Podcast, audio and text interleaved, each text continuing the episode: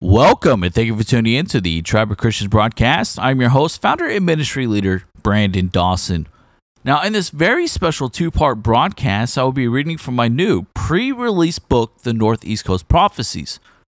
You guys are getting an exclusive reading from two chapters of my new book, The Northeast Coast Prophecies. This book is not out yet, it's not published, and I'm still in the final editing stages of the book. But when we get ready to publish it, it will be available on every major online retailer for ebook download, paperback, and also an audio version for listening. Now, the book goes into a very detailed personal journey of my life in unveiling all the prophecies, the visions, and the dreams that I have put forward concerning the United States in relation to biblical prophecy, unveiling America's exact identity in biblical prophecy its past, present, and future in the prophetic timeline. Now, when we get ready to officially launch the book, we will announce it on our site and through email.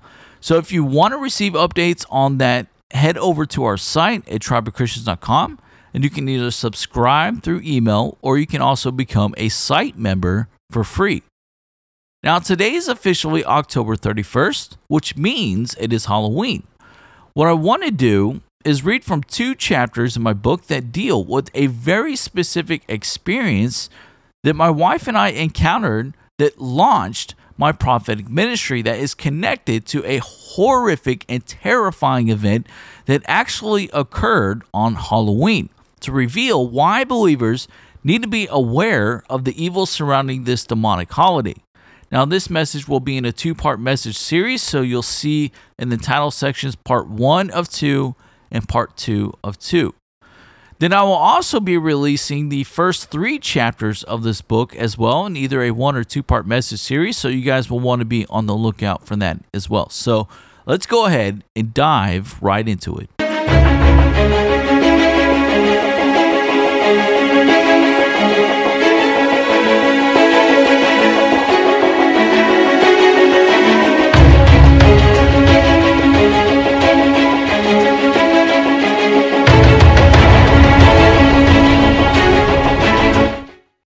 Chapter 4 The Room. I was blissfully unaware what was to come before I truly understood my prophetic mission related to our country and the Northeast Coast.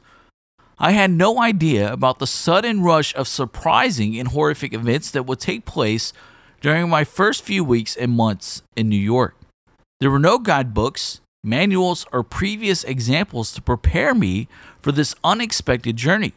I found myself alone without any family advice or guidance from friends to help me navigate the unknown path that lay before me. Now, the start of my journey into the Northeast Coast prophecies didn't begin with spectacular visions of heavenly beings, divine throne rooms, or direct interactions with the Lord. These profound experiences would happen later. Instead, my first exposure of the areas of dominions, principalities, strongholds, and spiritual atmospheres occurred in a place I least expected, on the edge of hell itself. Arriving in New York City without secured employment or lodging, I had sufficient funds to reserve a single room in a rooming house, specifically an SRO, single room occupancy, at the Ocean View Hotel at 160 116th Street in Rockaway Beach. The hotel had propped up during my online search as offering the most economical rates among the other options available. Despite my reservations, I decided to book a room and journeyed to the venue for check in. On reaching the location, uncertainty enveloped me. Had I arrived at the right place? The tower that met my gaze bore little resemblance to an Ocean View hotel. Instead, it was a worn out, four story building. Unlike the typical multi-family houses dotting the vicinity, the ground floor bore a brick overlay and was fronted by a pull down metal gate akin to those seen on commercial fronts along Cross Bay Boulevard in Queens. To the left of the gate, a locked gray steel door covered in graffiti was all that welcomed potential guests. Doubts swarmed my mind, yet I dialed the number listed online, hoping for confirmation. A faint accented voice answered the other line. a far cry from the professional greeting one would anticipate from a hotel front desk or customer service representative. Upon my inquiry about the address of the Ocean View Hotel, I received a monosyllabic affirmation, a curt yes, bereft of any common follow up questions such as how may I assist you or whom am I speaking with. Undeterred, I explained my predicament. I had booked a room online and could not access the building. A response promised my imminent rescue from the uncertainty. Despite my instincts cautioning me, I chose not to prejudge the place based on its unassuming exterior. Moments later, a telltale sign of rusty bolts scrapping against a metal heralded the unlocking of the door, following by a loud bang as it swung open. A peculiar man of short stature, with black skin and a Jamaican accent, stood before me. He was somewhat eccentric, dressed in a gray newsboy cap, a brown and yellow checkered flannel shirt, and blue jeans. His hands, covered in white construction dust and calluses, reached out in a weak handshake as I introduced myself. He offered his name, Jay, and little else by conversation. Receipt in hand, I followed Jay into the four building building. Piles of construction materials and sheetrock flanked our path through the narrow entrance. Creaky wooden stairs led us to the next floor, where a long hallway extended towards the back of the building. It was lined with about five or six rooms on either side, and two shared bathrooms and a small shower stall awaited at the end. Jade showed me to room number one. Upon entering the surprisingly spacious room, I noted the king size bed, a small sink with a mirror, a wall mounted TV, an enclosed closet adjacent to the entrance, a modest two seater table, and a window offering a view of another brick building. Jay handed me the key and promptly took his leave. The unnerving experiences began almost immediately. That night, after ordering Chinese takeout from a nearby restaurant for our inaugural meal in New York City, my wife Tiffany and I noticed a peculiar rustling sound emanating from the trash can. Initially dismissing it as mere settling garbage, our skepticism turned to shock as the trash can abruptly tipped over onto its side. Nonplussed, I reset it and tried to return to our meal. Once the meal concluded, Tiffany departed, leaving me alone in the room. At around 3 a.m., the startling sound of heavy footsteps crossing the floor rudely interrupted my slumber.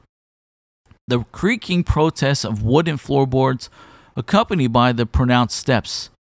Fear paralyzed me as I realized that I was alone in the room. The door remained undisturbed and securely locked. As the footsteps drew progressively closer to my location, the unmistakable sound of heavy breathing filled the room as if an unseen entity were standing beside me. Suddenly, the room's temperature plummeted, leaving me shivering uncontrollably. Overwhelmed by fear, I leaped out of the bed, rushed towards the door, switched on the lights, and prayed fervently. After roughly 10 minutes, I mustered enough courage to crawl back into bed, leaving the lights on as I drifted back to sleep. Tiffany and I enjoyed a pleasant breakfast at the Last Stop restaurant the following morning. Later, we hopped on the 53 bus to explore downtown Manhattan. During our journey, I relayed the terrifying events of the previous night to Tiffany. We pondered various alternatives, but due to our limited resources and the lack of connections in the city, Tiffany decided to remain with me at the hotel for my safety. She refused to leave me in solitude, sensing a deeper purpose behind our unusual circumstances. Upon returning to the hotel room later that day, we discovered that the majestic king sized bed was two twin beds pushed together, thus providing Tiffany with her own separate space. Yet our troubles were not confined to a single room. That same evening, Tiffany ventured down the hallway to the shared shower. As I settled in front of the TV, I was jolted by echoing screams and the rapid pattern of footsteps reverberating along the hallway. Frantic knocks and urgent pleas of Tiffany's voice punctuated the chaotic scene. Brandon, Brandon, it's me. Let me in. Let me in. Hurry. In response, I sprang from the bed, flung open the door, and was met with a startling sight. Tiffany, drenched and trembling, wrapped in just a towel. As she narrated her chilling encounter, I came to the startling realization that she had been harassed by the same unseen entity that had visited me. While taking a shower, she had been startled by three deliberate knocks on the bathroom door. Under the impression that someone required the restroom, she promptly responded, affirming that the bathroom was in use. Following her declaration, she alleged hearing a distinct sound of someone manipulating the door handle and making their way into the room. When she spun around to verify whether the door had been breached, she saw it remained securely locked. Her moment of relief, however, was short lived. As she returned to continue her shower, she was taken aback by the sight of wet footprints tracing an ominous path from the door up to the shower. The sight was unsettling as clearly showed an uninvited presence in the bathroom with her. Without warning, the shower water temperature shot up, becoming blistering hot.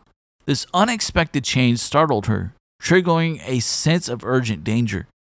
Without a second thought, she bolted out of the bathroom, the intense heat driving her to flee so hastily that she didn't even pause to dry herself or dress appropriately. Her experience was a tangible testament to the presence of the invisible entity, an unnerving reminder of the eerie encounters that were becoming increasingly frequent. After hearing her disturbing tale, I ventured into the bathroom myself. The water was still gushing from the shower. The eerie wet footprints had vanished from the tiled floor, and when I tested the water temperature, it was chillingly cold, a stark contradiction to Tiffany's prior heated encounter.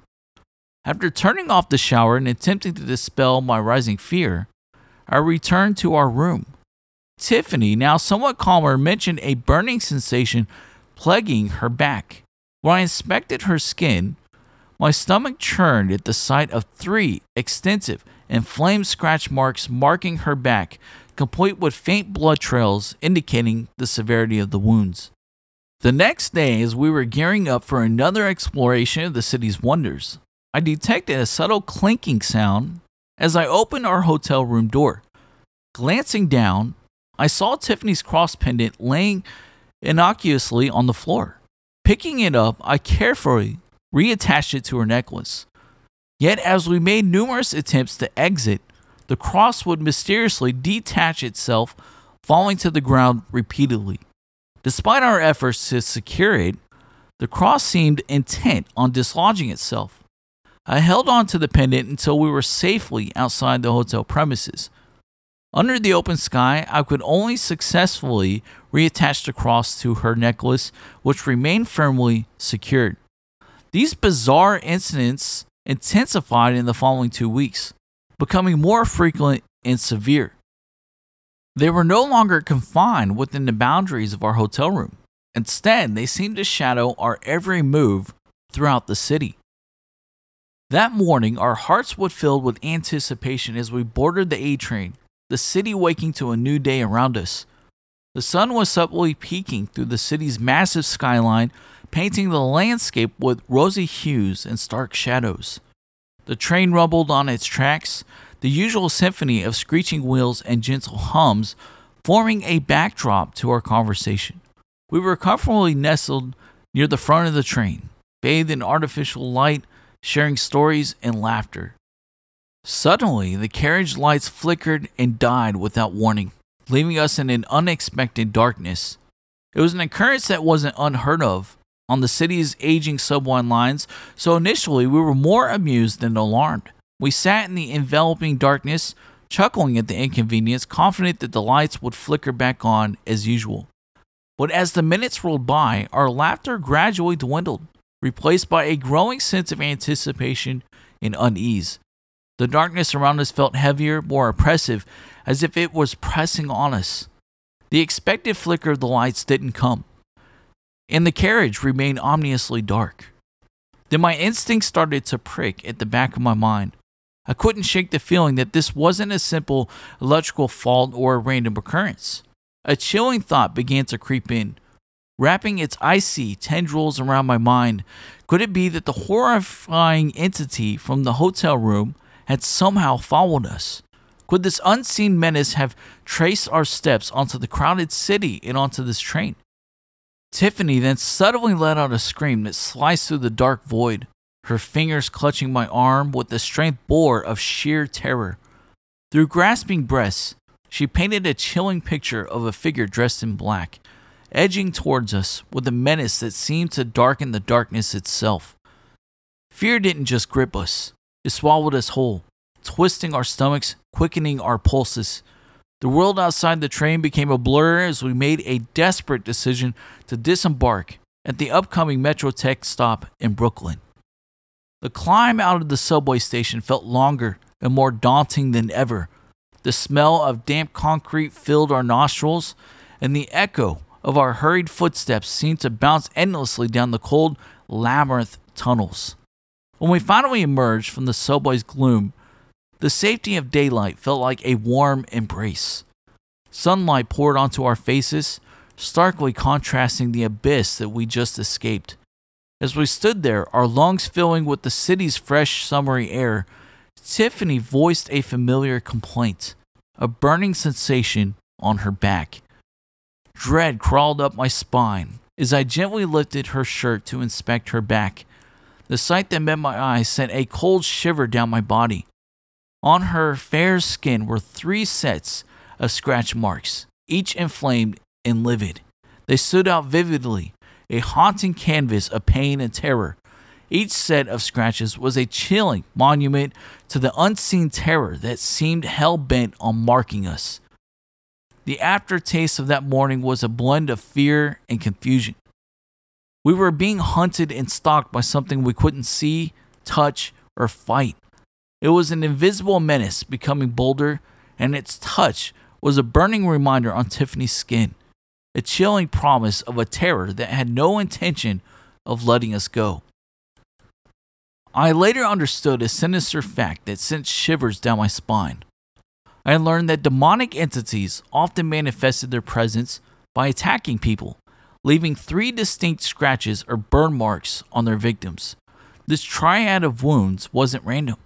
It served as a gruesome parody, a malicious mockery of the Holy Trinity. The stark realization of the significance of Tiffany's reoccurring injuries was like a cold shock of ice water. The unseen menace had not only targeted us, but was also desecrating something deeply sacred. In response to this chilling revelation, I took precautions to arm us against the unseen adversary.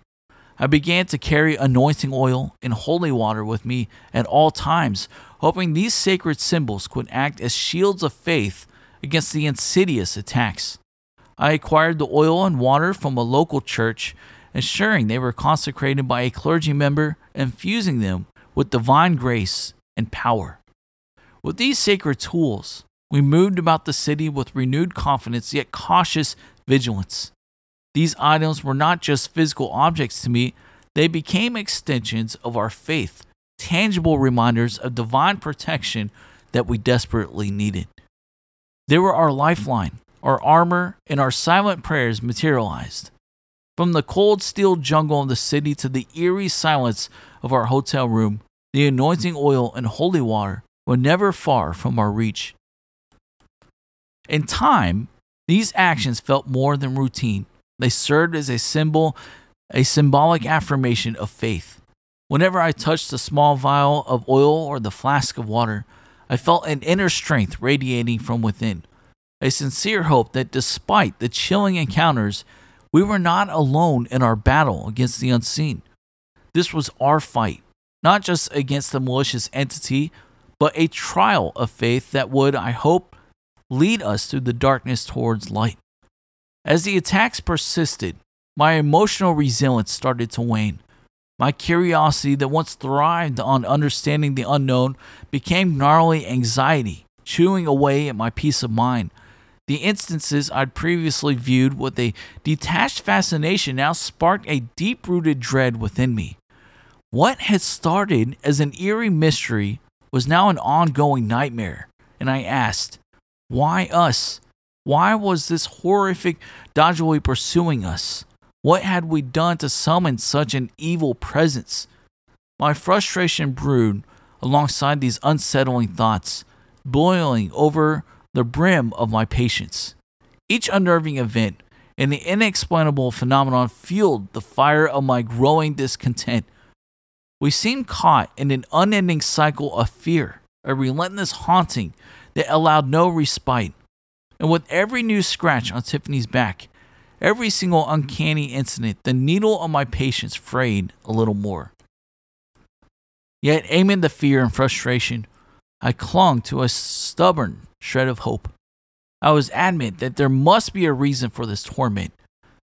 For every effect, there had to be a cause. We couldn't be randomly chosen victims of an arbitrary haunting. This meticulous precision of the attacks and the haunting consistent pattern of three scratches suggested an intention, a purpose. But what was it? This unknown purpose ignited in me a fierce determination to uncover the truth, to seek out the root cause of our affliction. My mind raced relentlessly, traversing through the mental labyrinth of possibilities. I knew that somewhere in the obscured corners of this haunting puzzle lay an answer, a key that could liberate us from this spectacle siege. Simultaneously, I held on to the conviction that there must be a way out of this darkness, an escape route, a solution to our paranormal predicament. I refused to believe that we were destined to be perpetual victims. As our days grew darker, the glimmer of this belief was my beacon of hope, guiding my search for a path that would finally lead us to peace. Now, that concludes the first part of this message.